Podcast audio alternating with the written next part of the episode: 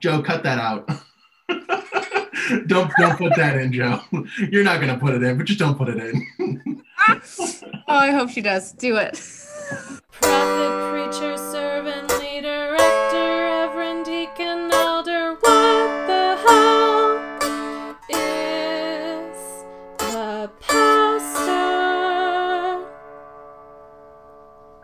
Listeners. Welcome to What the Hell is a Pastor? This is Ian. I'm here with Angie, who is the spouse of Pastor Nick, friend of the pod, and we are doing a takeover of What the Hell is a Pastor. This is something that all the hip, cool podcasts do, and uh, we are happy to join those ranks. So, uh, Angie and I both, uh, the thing we have in common is that we are both madly, deeply in love with uh, these people who we call professional Christians, pastor types, uh, whatever. Uh, whatever the hell it is that pastors do. And uh, so we thought we would spend a little bit of time today talking about uh, sharing that experience. Uh, uh, what the hell is a pastor's partner, if you will? Um, but I'm going to let Angie introduce herself. Angie, how you doing? Oh, I'm all right. Uh, my name is Angie, as Ian had so eloquently put. I am married to Pastor Nick, a longtime friend of the pod. Um, I, uh, yeah, we've been married for four and a half years, and we've been together for 14 and a half. So, Mazel tov. Long time. Um, I was with him from him not believing in Christianity to believing in Christianity to feeling a call to ministry to being in seminary to being in ministry and shortly leaving ministry. So I've been there the whole time. Okay, awesome. Thank you so much. And just uh, I've I've been uh, in a relationship with uh, Pastor Joe uh, for a little over two years now, um, and we we we met in seminary uh, and we started a, uh relationship at that point. and I. Uh, We've been we've been mostly long distance uh, throughout our relationship. The past year and a half, we've been long distance, um, but there was a period of time uh, during the early stages of the, the pandemic when, uh, since we, we, we didn't want to be quarantining, being in isolation alone, uh, so we, I, I moved down for uh, a couple months at the beginning when my work was, uh, the university was closed, the campus was closed, and we were all working remotely, and I decided to uh, work from uh, from Joe's house, and so that is my uh, the experience with her. Uh, and so I got to see her uh, in. Uh, I got to be in relationship with her and uh, be together with her as she is in this.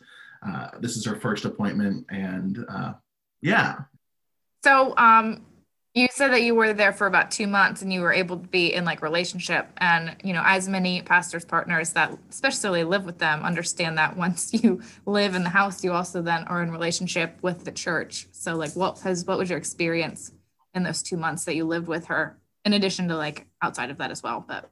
Yeah, yeah. Well, so I want to I want to preface by by saying it's um, pandemic times made it very very weird and very unlike the, That's the true. norm.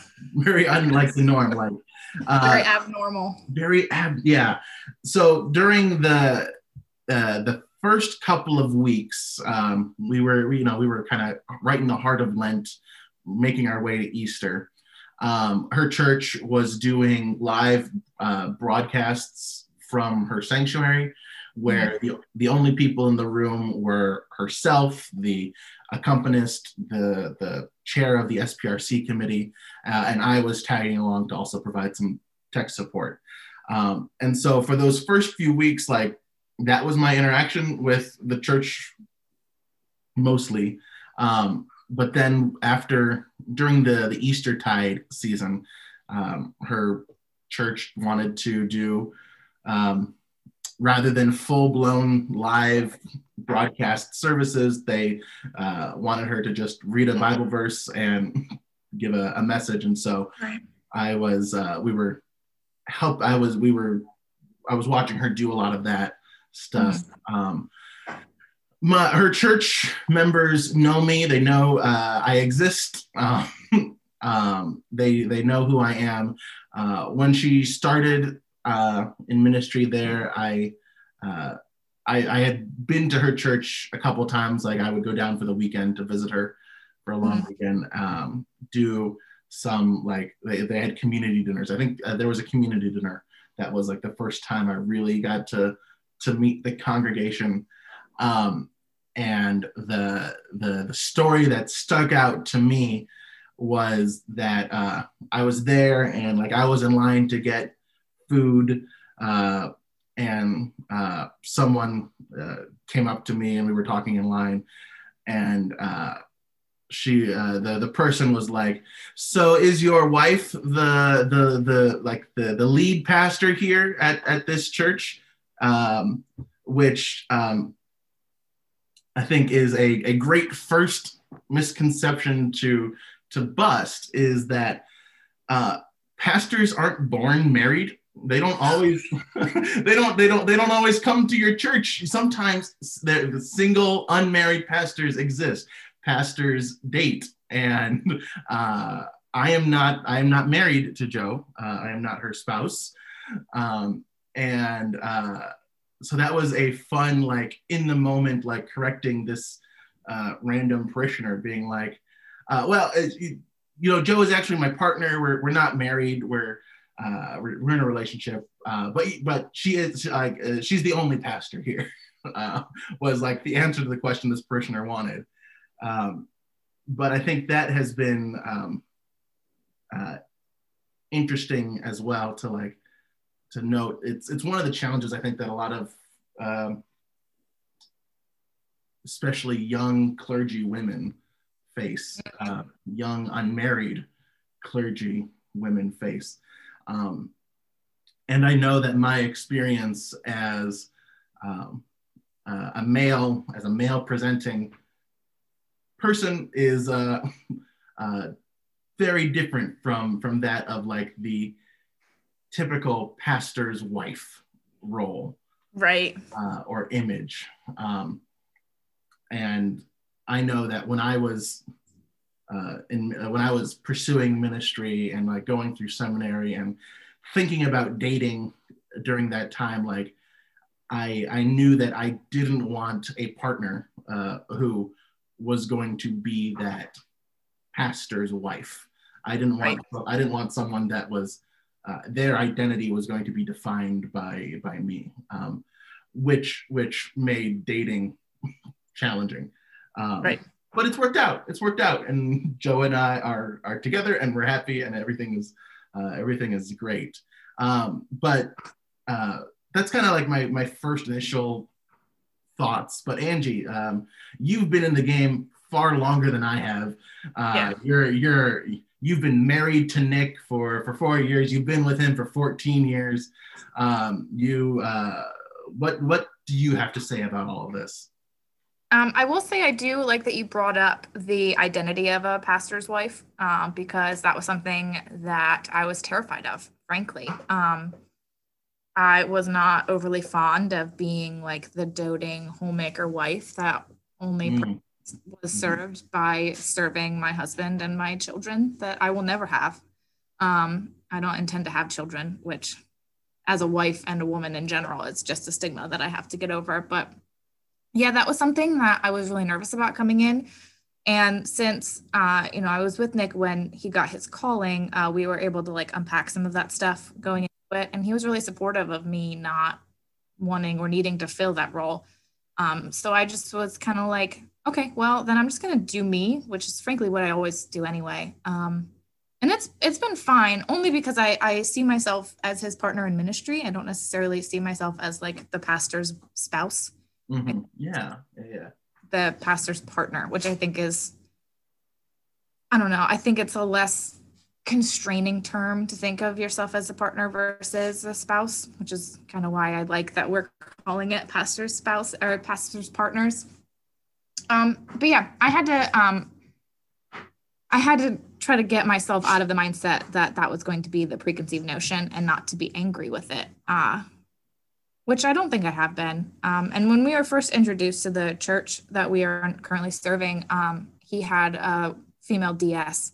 And the meeting that we were at together uh, when they introduced us to the SPRC, uh, she introduced Nick and then she introduced me. And she said, and I'll never forget this because it was one of my favorite moments of all time.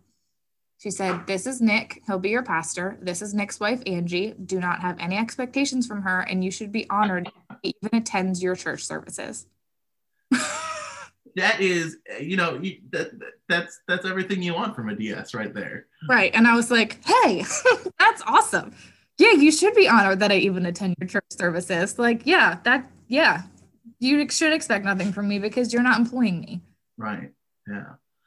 That is um yeah um in uh you have had correct me if i'm wrong you've been at one appointment during yes. your during your uh, time post seminary. Um, uh, how has your relationship with Nick's churches uh, evolved over those uh, over that period of time? You've been remind you how long have how long has Nick been serving uh, his two churches?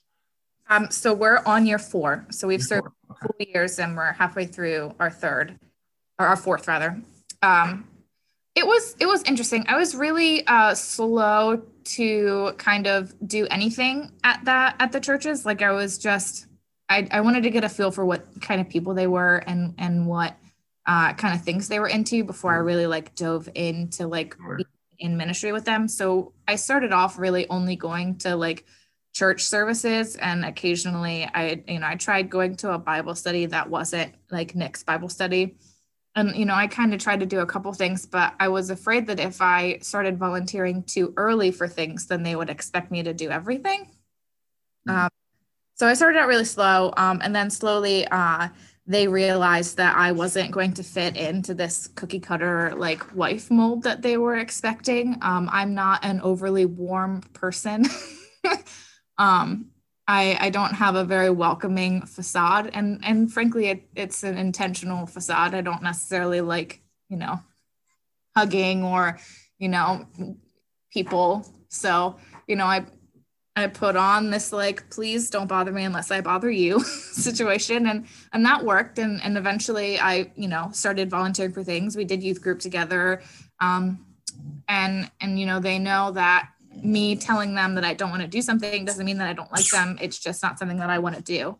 Mm-hmm. Um, so, you know, they don't ask me to cook in the kitchen because I don't really like cooking in the kitchen. Um, they ask me to do mission stuff because I really like doing mission stuff. Um, so it evolved from there. Um, I mean, the last year has been a little tough because the, you know, pandemic frankly has really taken a toll on the relationship that we've had with the church specifically um, just because you know politics unfortunately um, is becoming a prominent wedge between people um, and it's really bringing out the worst in humanity uh, and and especially in among christians uh, and so you know the last nine months to a year um, has been more strenuous, specifically on the smaller church. My husband has two charges. Um, and so, you know, events happened uh, towards the beginning of the pandemic when people were protesting wearing masks and stuff.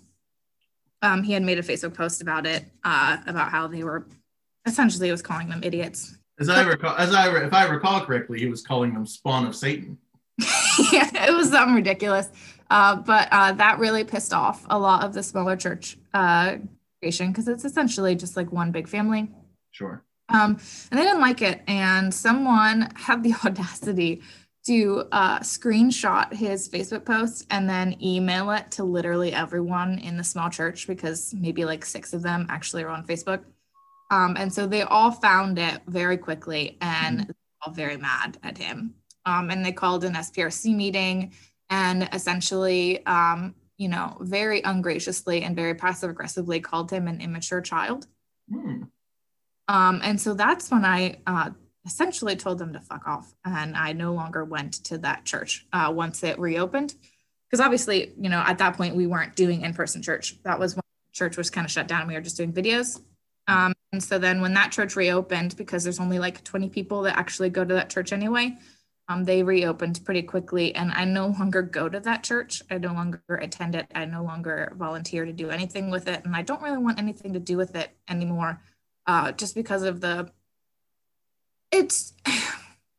they spoke to him, and I wasn't there for the meeting, but I. They just the the way that he felt coming out of that meeting and the things that he told me that they said were just so condescending and just so fucking rude. Like, Mhm. th- like he was he was sitting in the meeting and they were talking about him like an immature child to other people and pretending that he wasn't in the room with them and it was just so disrespectful. And I just don't I have a hard time respecting people that speak to other people that way. And so I'm I I was over that and it's really just gone downhill from there. Uh, but the bigger church I like I love dearly they're very supportive. They're very great with me. They're they understand you know everything that Nick and I do um, they're very supportive. And so it's it's it's weird. You get a little whiplash when you're here because it's like on one hand I love our charge. On the other hand I'm uncomfortable. Right, and I mean that's uh, the even just the reality of multi-point charges in general is that oh yeah. one one can be great and fantastic and doing all the right things, and then the other one can just suck your soul. yeah and that's that's what's happening. I think the one thing i don't know if you i i imagine that you experience this uh similarly to the way that i do but um there's there's only so much like as a pastor that you can really do when that stuff is happening. It's like it's not like he can like call them out or like really do anything aside from say i'm sorry and and let's move on. Um but like the emotional toll that it takes on him is actually what makes me the most angry because Yeah. they put him in a position in which he can't defend himself really like there's really nothing that he can do or say that's going to blow it over because he still has to be a pastor and they're still his employers so that is what really like gets me like really upset like as a spouse like watching because it's it's an it's i don't like throwing abusive out like willy-nilly but it's it's a little abusive the the relationship that pastors have with their churches. And just have to sit there and watch my husband be abused is like the most like i get irrationally angry. Like i get sick to my stomach. I get like like hot like I, like physically and i like i like f- like i freak out and i can't. It's it's unnerving because all it i can do is sit there and watch. And frankly that's all he can do. I yeah, it's uh, listeners of the pod uh, are are very familiar at this point with the uh, joys that that Joe has at her Right. uh, her churches, um, and joy is probably not the word to use for that. Um, uh, but I, I, I, that's for me has been um, uh, all of that has happened since I've moved back to Virginia, um, and the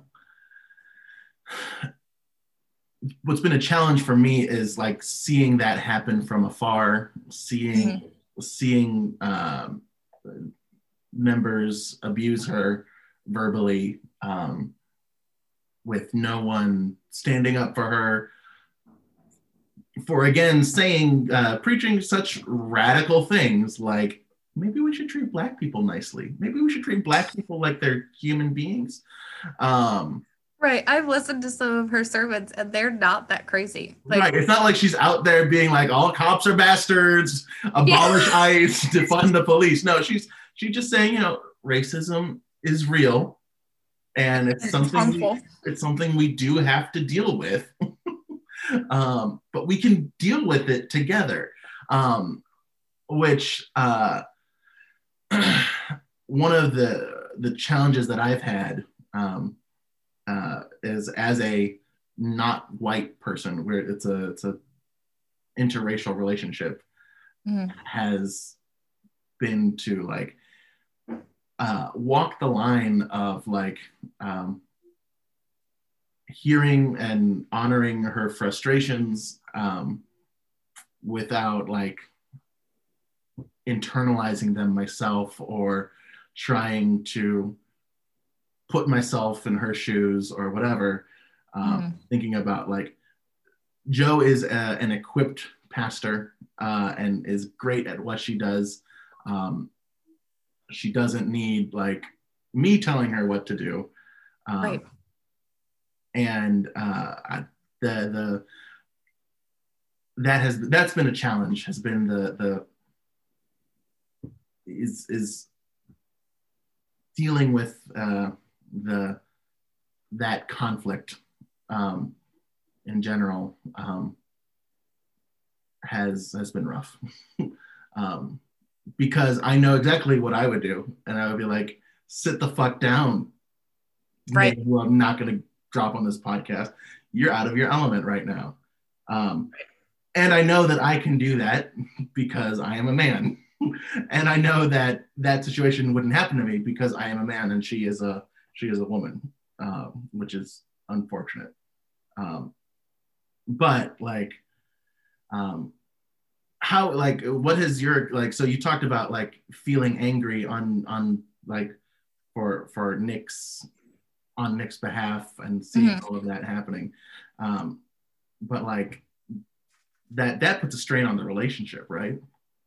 Yeah, because then he doesn't want to tell me certain things. So like Sure. the, the reason that I wanted to do this now, so um on Thanksgiving uh, or around Thanksgiving, uh, Nick uh, thinks he was in contact with someone or knows that he was in contact with someone that later tested positive for COVID. right. So so we uh, immediately were like, okay, well now we need to quarantine because you know it's it, it's possible that he wasn't you know exposed to COVID, but it's also possible that he was, and so we don't want to take any chances. So we kind of quarantine. Like he now sleeps in a separate bedroom, which is devastating. And he hasn't been out of the house. Like he doesn't leave. Um, I you know go pick groceries up, you know, drive through pickup and and all that crap, and it it sucks. Um, and so because of that he wasn't at worship on Sunday because he was trying to be responsible and he thinks he may have been in contact and so he doesn't want to risk anyone's life. Uh, so he stayed home, he set everything up. He, you know, he did the bulletin, he did all of it and he got a lay speaker to come in and do all that stuff. And so we kind of were just, you know, hanging out at, you know, our house on Sunday and Sunday was also the feast of St. Nicholas. And so, you know, my husband has anxiety and didn't like the fact that we were literally sitting here, you know, that from our backyard, you can see the church parking lot where church service is happening and we're like watching it happen. We can't do anything about it. And so he's posting on Facebook about St. Nicholas because, you know, what else is he going to do to abate his anxiety? And he posted something about like you know some of the stories about saint nicholas are made up and one of them is about like him like finding out someone was murdering children and selling them at a butcher or something and he resurrected them i don't know it was some ridiculous story and he posted it on facebook thinking that it was funny I remember seeing the story. Yeah. Right and uh and you know he was just trying to get through the morning until our charge conference later that day Mhm. Uh, so his DS, who he'd been kind of keeping in contact with uh, because the charge conference is coming up, sent him an email from one of the people from the small churches saying how utterly disrespectful and inappropriate it was for his pastor to be sitting at home on his fifth Sunday of the year, not being in church. And he's only allotted four. So on his fifth oh. Sunday of the year, being off of church, putting disrespectful posts on Facebook. If it was his opinion, he would be gone tomorrow. Oh, well, I mean, it's good to know that. That's a that's a good opinion to have. You have no power Right. to do that, friend. And so and so his DS sent him this email saying since he's not, you know, bold enough to say this to you, this is what I just got. If they try to bring it up at the charge conference, I will shut it down because this is not what we're here to do. We're doing charge conference. Um, and so, you know, I'm kind of like sitting at the table doing a puzzle, and he's sitting where I'm sitting at his computer doing stuff. And like he gets really quiet and he just constantly is like on his phone texting. And I'm like, what are you doing, hon? And he's like, nothing, don't worry about it. And I'm like, okay, that's not I'm good. kind of worried about it. Yeah, right. That makes me worry about it. And so I'm just kind of like trying to be patient, like putting my puzzle together, wondering when he's going to tell me. And I was like, "What's what's going on?" He's like, "I'll tell you in a minute." And I'm like, "Okay." So I waited, and finally he was like, uh, someone complained to the DS about it and it's fine. And I'm like, well, what, did they, what, what do they say? And he's like, well, I didn't really want to tell you, but, and then he told me the whole thing. And I like, I got so angry, like so, so, I'm so angry. It is his fifth Sunday off. It's not like we're on fucking vacation. We're not flying to the fucking Bahamas. Right. And we haven't even gone on vacation in like three years. We've gone on one vacation since we've been here, and it was for our anniversary. We went on a cruise because we didn't have a honeymoon. The other times that he was off for Sunday were because we were seeing his family where there was a wedding that was out of the that was out of the area. Right. Those are the reasons that we weren't there on Sunday. It's not like we're going gallivanting along, just wasting our time doing fun crap. Like we're like he's working, like he's getting paid to do weddings. That's part of his job. We're doing weddings. We're doing other things, or like Sure. some when Yeah. we have to go see his family. And then this happens, and we're not happy about it. Like he has to, like he's taking the ethical responsibility and saying, I'm not going to potentially expose my, you know, tech team and my lay leadership to being around me when I may have COVID. And he's playing it off in a fucking email like we're on fucking vacation and we didn't want to show up on our Sunday. Like what what the fuck? And also it, it was a stupid Facebook post. Like, how is it disrespectful to him to say, hey, this is a historical story about St. Nicholas that people keep telling, even though it's probably not true. Ha ha ha. Happy St. Nicholas feast. Like, what? what? I, I, yeah. I saw that story going uh, so many different ways. I like, I, I, you telling that story, I was expecting one of Nick's parishioners to be like a QAnon supporter, being like, "This is an obnoxious, disrespectful subtweet about the the dangerous pedo Democrats." I mean, they might be. I don't know. but like, but it's just petty. They're just petty. It's just just petty bullshit. Like if it were my opinion, he'd be gone tomorrow. And I'm like laughing. I'm like, we would love to be gone tomorrow. Fire us. Let us go do our own thing. Like, just like what are you talking about? We are trying to be respectful and filling out the rest of the year until our DS can fill it like you're supposed to. Like, what are you talking about? What- like- And it just boils down to them just being angry with him because I don't know. My dog only likes squeaky toys when we're trying to video chat. because dogs know. Yeah. But I don't know. It was just it was just irritating. Like what like why? Why did you need to waste the time to email his DS about your upsetness about this stupid Facebook post? It just it didn't make any sense. Like why why are you putting us through like this hassle? Because you know, he has anxiety and he doesn't want to get emails about how much people hate him. No one wants to get the emails. No, no. They're- I mean, I should be grateful because, you know, not that we're comparing stories, but like we haven't been verbally assaulted. So that's something that I can be grateful for. But it's just this passive aggressive, like toxic environment that we can't do anything about. No, yeah, it's and that's that's so not fair. Um, missing a Sunday, like if he was like that, that's not that's first of all like it's I can think of so many ways why that is uh, just wrong from a polity standpoint. Um, namely, like your four Sundays off that you get a year are like not sickness related. Yeah. Well, I am I am sorry that you are dealing with that, and uh, grateful that that hasn't happened. Joe, uh, Joe had a similar COVID uh, exposure scare. She didn't. Um, uh, she didn't have COVID, uh, thankfully, um, but a similar like she she stayed home uh, rather than doing. I think they were still doing like modified in person worship at that point. I Yeah. can't, I'm not I'm not entirely straight on on what all is happening at what church. Um, but she was like, look, I'm I'm showing all these symptoms. I don't know if I was exposed. Maybe I was exposed, but just until I can get test results back, it's I'm not. I, it's not. It's not responsible. And I think that's like that's being a good pastor. What Nick did was being a good pastor. We are uh, like your pastors are supposed to model like Right. that kind of living and what it means to like be a good Christian. And being a good Christian is first do no harm. Right. Um, Yeah. Yeah. That's which you know modeling like the the whole modeling behavior like that in and of itself is like that takes i don't know if that takes a toll on joe that you notice but like i think it takes a toll on nick a lot like Yeah. him struggle making decisions because you know he has to he has to it's like performative you know like being pastoral has this level of performativeness to it that you know my husband uh, both like understands and finds repugnant mhm.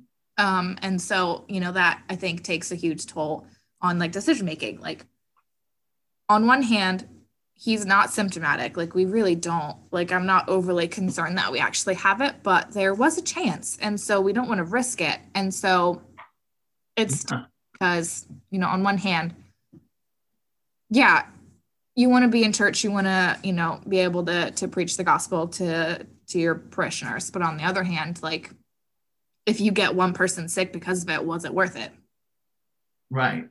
Or like even uh, yeah, one person sick, one person sick and die, like Yeah. just just so that Chad can sit in his pew and have an in-person worship service. Come on. i know it's so stupid Um, yeah, I see that. I, I do see that take a toll on Joe, and that's that's also all wrapped up with um, her her background in, in purity culture and quasi evangelicalism.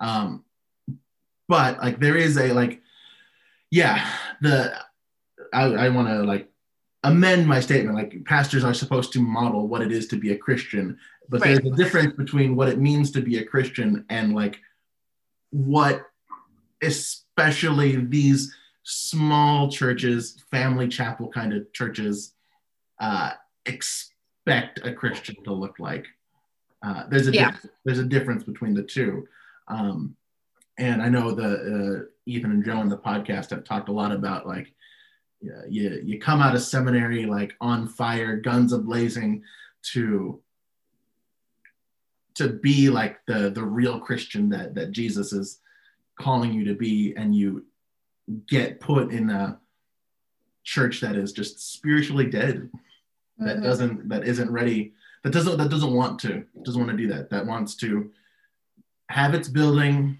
where, uh, you know, Grandpa set it up and built it, and that stained it's great yeah my grandfather went to kindergarten in this church Great. day and i'm like okay whatever fantastic. There aren't any kids anymore in the town, but whatever. right Um, yeah, yeah, it's uh, uh, we're not the you're not prepared to for that. Um, and and you're you're coming at this from a, also like the different perspective. You're um, I'm uh, you you you identify as Christian, right? For the most part yeah. For the most part yeah. But you're you're like you never you you didn't go to seminary. You didn't. No i did not. You you you do not have this funny fake degree that we call the masters of divinity. Right. I Uh, mean i feel like i have one by like like osmosis. Like i have a i have a contact degree because literally all of my friends and my yeah. Yeah uh, you let yeah, yeah mine as well. like like when you're uh when you're uh some states let you read the bar exam like to be a lawyer Right. You can if you if you do enough like apprentice work you can go take the bar without going to law school and pass the bar and become a lawyer which right. uh, yes yes. I think i i i would say that you have an honorary mdiv probably probably. Um just from all the shit you've had to put up with for the last four years. Yeah. It's it's just frustrating because it's they're right though. Like watching the so i don't want to be too cliched but like watching the spark slowly be suffocated. So like that's one thing um that you know nick and i've talked about a lot is people are asking him if he's burnt out. You know you know burnout is blah blah blah. You know they always talk about pastor burnout but like he doesn't he doesn't feel burnt out and and we had this conversation and i'm like if we're going to go with like the flame the sparks like analogy like he feels like he's being suffocated like he feels like the oxygen is being pulled out from the flame and it's just it's yeah. not out as in his candle is now burnt to a stub. It's the oxygen has been forcefully removed from him. Yeah. Can't burn anymore. Like there's still plenty of wick left. It's just there's no there's nothing feeding it. Right. And it's sad because he came out of seminary really excited and like like they all do, you know? And and it's just the the the the struggle that they have that I that I watch every Thursday when he's like planning his sermons about what he should preach from the the scripture versus what he does preach from the scripture because he knows that he doesn't want one he doesn't want any angry emails like that's not something that he wants um and two he doesn't like there's a level to which you preach so far away from where people want you to preach that they just ignore everything that you say Right. You missed the message. Yeah.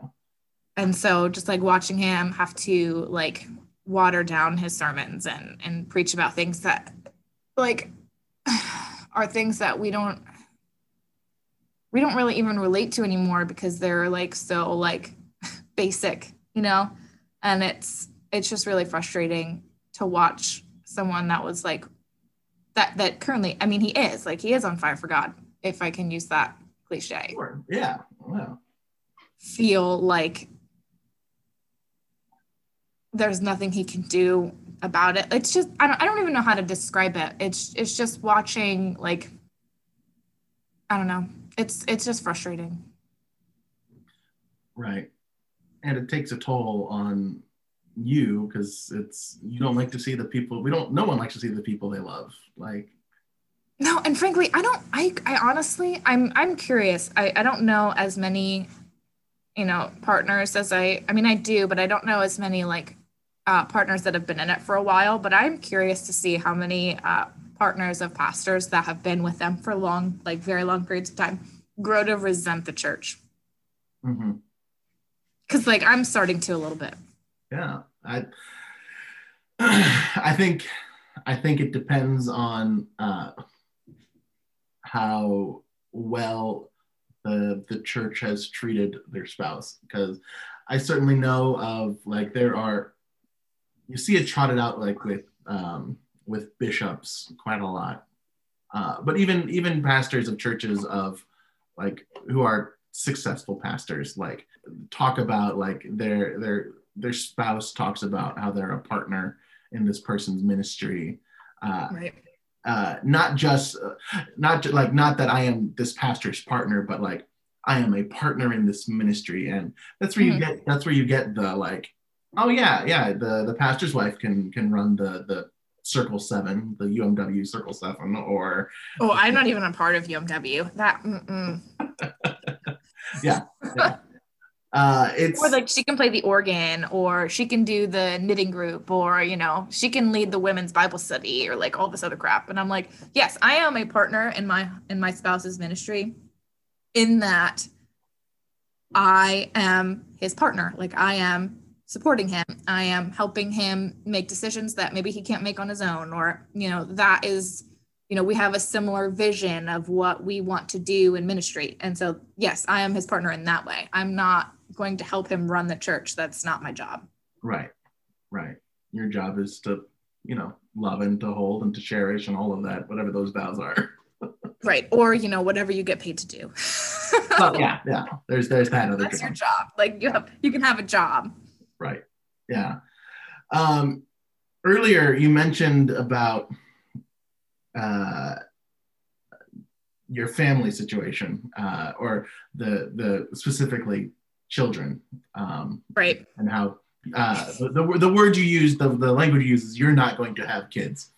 I, I am sure that like uh, the churches saw that they were getting Nick right, and Nick Mhm. Nick is a, a young guy with a with a young wife and kids are coming uh, sometime soon and oh, this church is just going to be so vibrant now. Um, which doesn't like let we can unpack that on multiple levels sure, unpack, yeah, unpack all of that. the first level is me bringing any children into this world does not make your church more vibrant. Like, on, on what level does that make sense? My kids will eventually be leaving if I had them. So, like, I, I that doesn't make any sense to me unless, like, you know, people have like heat seeking noses where they can smell like other people's children and they're like, oh, we need to put my kids where those kids are. Like, that's not how it works. Right. Like, me having kids isn't going to make the church more vibrant. So, that in and of itself is erroneous. And then just the expectation that I'm going to uh, is just ridiculous. Like, they don't, like, I don't know. I have just like, as a woman, I have a huge problem with people asking when uh, Yeah. another is having children um, as if that's just the assumption that that's all we you know want in life is to give birth to children um, which and i don't want to i don't want to say that that's ridiculous because there are women that do want to have kids and i don't want to belittle them for it but the assumption that that's what all women want is insane Or that, or that, like that is the only purpose. Like that is that is the the only reason women exist is to pump babies out. right and it's crazy. And and so yeah i, I get very annoyed uh, when people ask me like oh when are you having kids? I'm not. So maybe don't re- maybe don't phrase the question that way. Maybe don't ask people when they're going to have when women when they're going to have kids. What if they can't? What if that is like something that haunts them that they Yeah. can't have kids and that's desperately what they want or they've pumped thousands and thousands and thousands of dollars into ivf and they still haven't been able to do it like don't ask women when they're going to have kids it's hurtful Yeah. um, but yeah, um, it took them a little bit um, of asking and me giving them a little bit of attitude uh, about telling them that we're not going to have a family um, for them to kind of stop bothering. But yeah, that was the question. Like, oh, when you guys have kids, and I'm like, oh, well, that's not going to happen. So don't hold your breath. Well, I'm that is I'm grateful that you were able, or grateful for you that you were able to just be blunt and say that's that's not happening. Yeah, I mean, my husband was a little annoyed with me because I'm not very gracious in my response to that question. Um, and he, I think, would. I mean, I've I've come a long way since when we first met, but I grace is something that I still have to learn. Um, but yeah, I the expectation that having a young pastor with a young wife is going to brood children is is crazy. Like, not that I never want to raise children because that's something that you know I I potentially want. Like I would love to adopt or foster kids, but I don't want to give birth to a child. Like that's not something that I want to do or really have any urge to do. Right. Yeah. And so I just tell people we're not having kids because I'm not planning on having kids.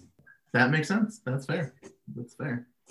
But yeah, Um, it's it's frustrating to that assumption of like, oh, we have a young pastor, a young family, and I'm like, sure, if you think that my dog is our family, get used to it. Right. Yeah. Right. And that's uh, that's I want to like we should we should name and claim the fact that you you and Nick are a family, and you and you and Nick and I don't know your dog's name, but Mary. Her name is You- Mary. you you Nick and Mary are a family, right? Right. Like just because there aren't little mini yous running around doesn't doesn't mean Right. you're not a family. I I mean, I imagine that Joe got similar questions. I yeah yeah. Um, I I believe I I have not gotten any of those kinds of questions filtered down to me, and I I don't think I I'm not getting any like recollection of any church people asking. So when are you gonna? She's not married yet either, so I imagine that she'd probably get more questions about when she plans to settle down. I air with air quotes. Yeah, or something like that. Um, I haven't gotten any questions from her congregants, or she has not filtered down any questions from her congregants to me I imagine she About- probably wouldn't. That's not Uh, something I would filter down either. about well when is so when is the ring happening? It's like when I'm when, when we're good and ready. That's that's My husband does plenty of that for you, and I apologize. but yeah, that was a, uh, for us. We so we were we were together for. Um, we started dating. Um, uh, I was in my first job out of seminary, and she was in her uh, third year of seminary, and we started dating like that September. Um, and she like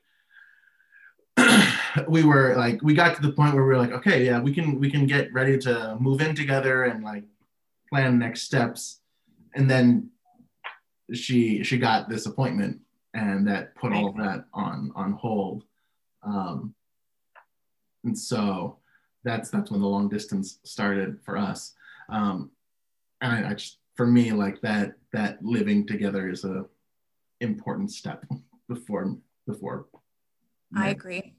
Um, Um, did so? Here's a question I have. sure. Church. Um, was there any like?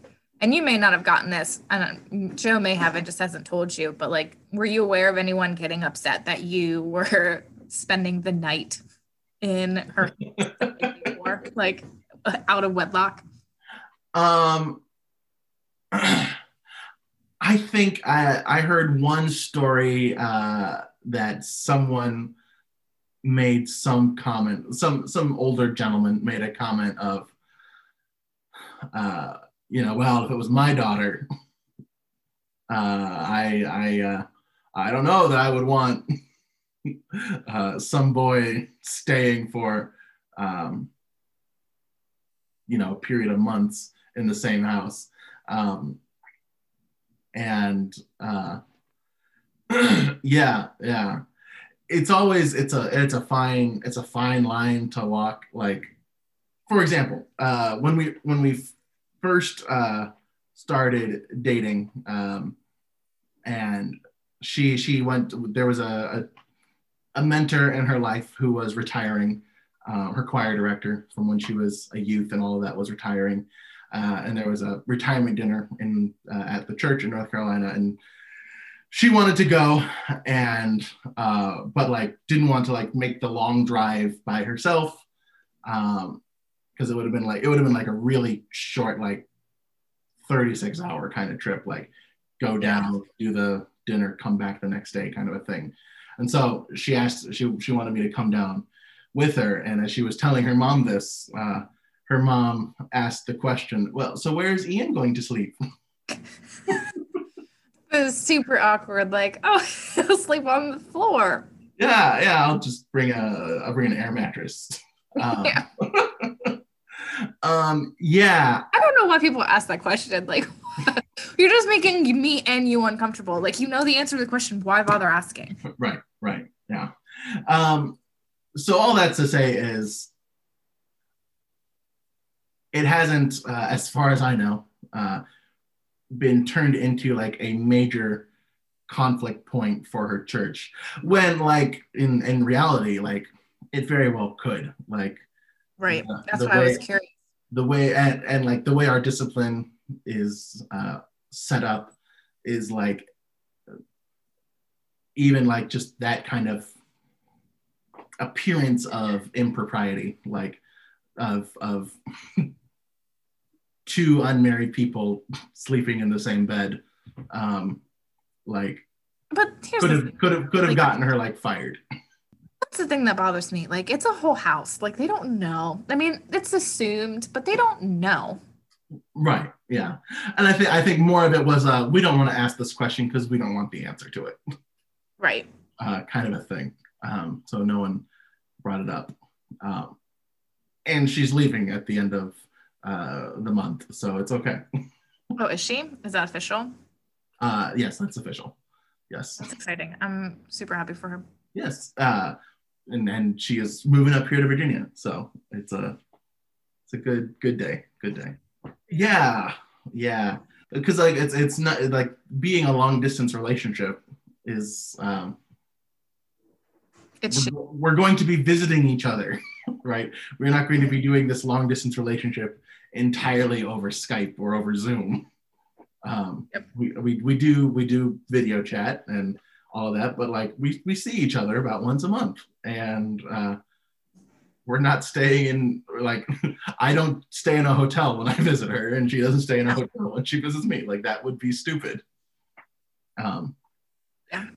So, I was just yeah. curious. I've known other people that, you know, their churches made a deal and they had to like hide cars and like pretend that they're not there and all this other stupid crap. So, I am sure that if it was more long term and not Corona tied, uh, someone would have probably made it a bigger deal.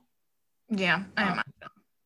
As the well, as the we're just gonna have this hidden away until we need to use it when Joe pisses us off, and then we can go to the DS and be like, "And did you know that right. that she is living with a boy?" It's ridiculous. Uh, but that didn't happen. So, but yeah, that level of invasiveness is, uh, it's unnerving because like, do you rent? yes. So like, And so, and so does she. She she's not in the parsonage. oh really? Yeah, she gets she gets a housing allowance. Oh, see, that makes it a whole that's a whole different ballgame then. Yeah, Because we live in a parsonage and like, and there's the the the trustees think they ju- they just own it. I mean, well, technically they do, but no, we I I try not to complain too much because uh, we've been extremely blessed with um who was on trustees and and just the way that they respect uh the boundaries. yeah, uh, you know, our our church is two charges, and and most uh, our house, the parsonage, is on the bigger church property, and then it's like a five minute drive uh, to get to the smaller church, and they generally don't, you know, have anything to do with the parsonage at all. Um, and so like there's not that weird ownership. They don't necessarily have that weird feeling of ownership, like this is our building, this is our house that we are allowing you to live in. That's never been something but there's definitely like a level to which everyone knows exactly where we live. Everyone knows that this is the pastor's house. It's literally on, you know, I can throw a, a, a baseball and it will hit the church building. Um, well, I've I've seen I've seen parsonages that aren't on church property, but like staked out like uh, on the mailbox. There's like a big cross and flame logo and like the sign that says First Street UMC parsonage. Um, so yeah, yeah. Sorry, keep going. uh, but yeah, it's it's a weird dynamic uh, that you feel, uh, especially you know living in in their their house. There's like a weird sense of uh, being beholden to them. Yeah, that that is very wearing. Like it's it wears uh it wears you down uh especially you know the pastor that has to deal with it. Because they're not only dealing with it you know with their employment but like it's like their whole life. Like that's that's one of the things that i think is the most frustrating is uh you know my job i leave my house i go to work and then i can come home and i can leave my work at home. His work is all the time all the time. Yeah, all the time. We live, you know, in a, a place that's provided by his job. Like, you know, he's on call 24 seven and it's just, it's very, it's exhausting. I can see there, there are weeks that like, it really, you know, he's really worn down and he's just really exhausted and, and there's, there's not really a break because you're, you're constantly reminded of your job because you live in a house that's provided by them. So I don't know. I, I mean, we've only been here for four, it'll be four years when we leave. And we had a pretty good, for the most part, we had a pretty good charge. And so I, I do not get how people can do this as their like full blown, like 40 year career. It's just mind boggling to me. right. Well, hey, four four years in a in a like church situation like that is a, is a long uh, it's a long tenure um, for for a lot of us. Um, uh, so as we as we get ready to kind of wrap this wrap this up, you you're a vet, you're a pro at this now. Yeah. um, what uh, like uh, I'm gonna ask you for some some words of advice to share for like uh, three different people. Um, Okay. uh, what words uh, first? What words of advice do you have for someone who is about to marry a pastor? Is he like, it, I shouldn't say he, that, well, that was horrible. Um, is the pastor like currently a pastor? Or- Uh, yeah, yeah, we can, we can do that.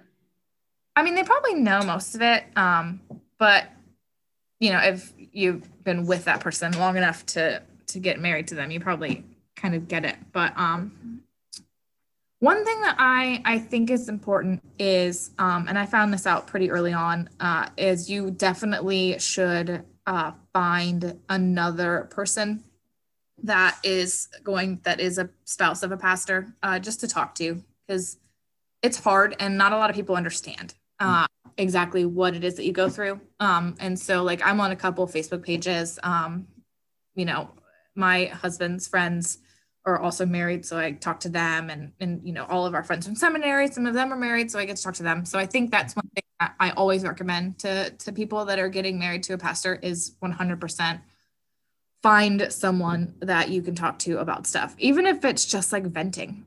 Because sometimes you just need to like vent, you know, like, you know, one of your church uh, members emailed your husband's or your spouse's DS about a stupid Facebook post that, you know, made you really upset. And so you just have to vent to someone that understands how frustrating it is to watch your spouse get abused and not be able to do anything about it. Right. That's that's, that's great advice. Um, what advice uh, what advice do you have for the pastor who is about to marry someone? Um, I th- so it's it's so funny you're asking these questions because I feel like I I I, I've known someone that is currently a pastor that just recently got married, and we had this conversation with the two of them together. I think for the the, the pastor that's about to get married, I think um, it's an adjustment. So you need to give uh, your partner a little bit of like grace, and you know, in that they aren't always going to be able to to do like the political thing um, and so you just have to to give them some grace and understand that you know it's not their job.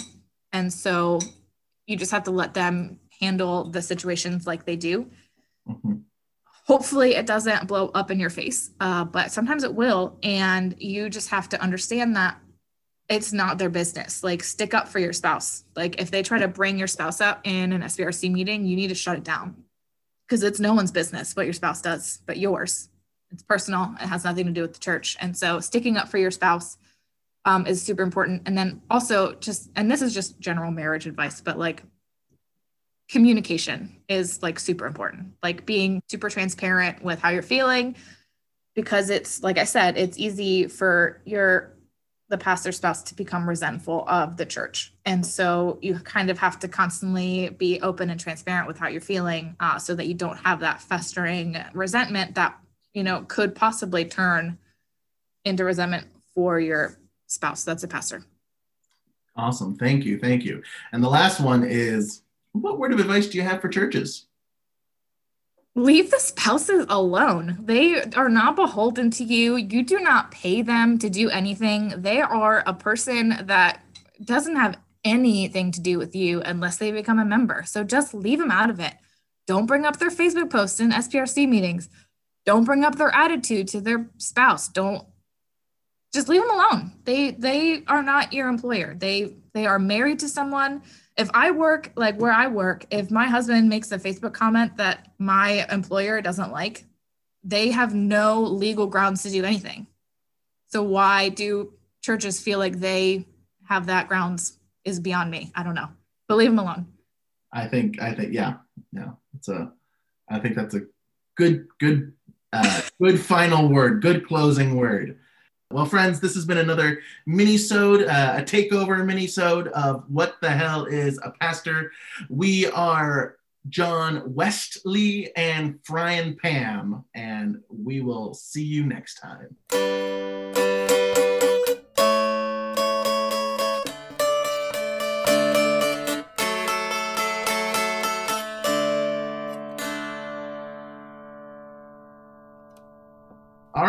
Uh, that was good. I think so. Yeah, good combo. Good combo. I like it. Nick's now singing the theme song behind me.